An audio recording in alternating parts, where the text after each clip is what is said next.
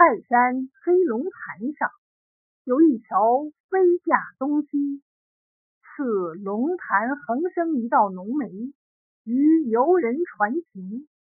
如山涧跃出一条彩虹，为龙潭增姿加色。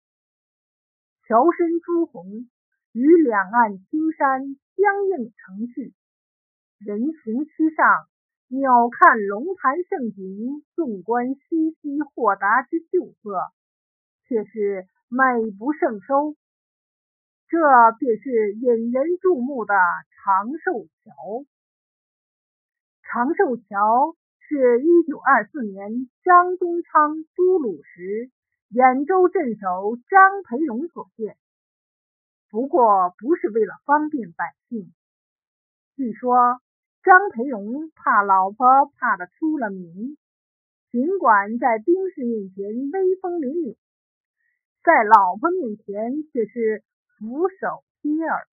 百依百顺。对他来说，老婆的言语就是圣旨，就是军令。张夫人驾驭着这样一个有钱有势的丈夫，便挥霍无度，肆意的玩乐。一天，她听说泰山风景优美，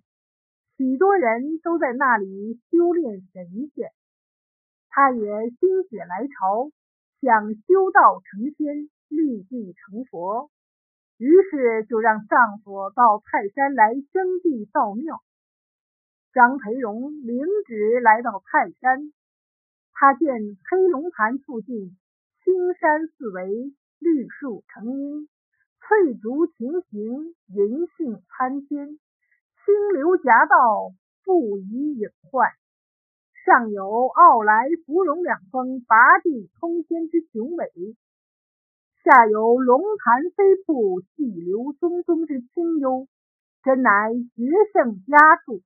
正是修道成仙的好地方。于是决定在此建庙，尊其夫人为无极真人，所修之庙便取名无极庙。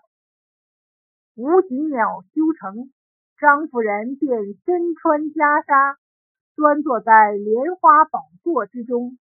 张培荣率所属各县的大小官绅和附近的百姓，对无极真人叩首作揖，顶礼膜拜，并刊印无极真经，散布各县。开卷便是无极真人的道装神像。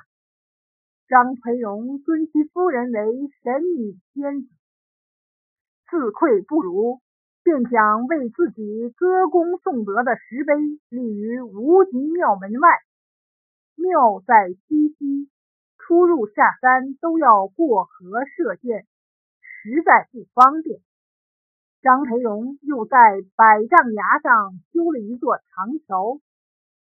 为了取悦张夫人，让他得道成仙，长生不老，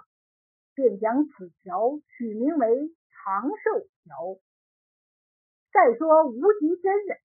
十天半月坐在莲花宝座上，还觉得新鲜；时间长了，那莲花宝座也感到不怎么好坐，实在受不了寺庙生活的清苦，便不声不响的隐退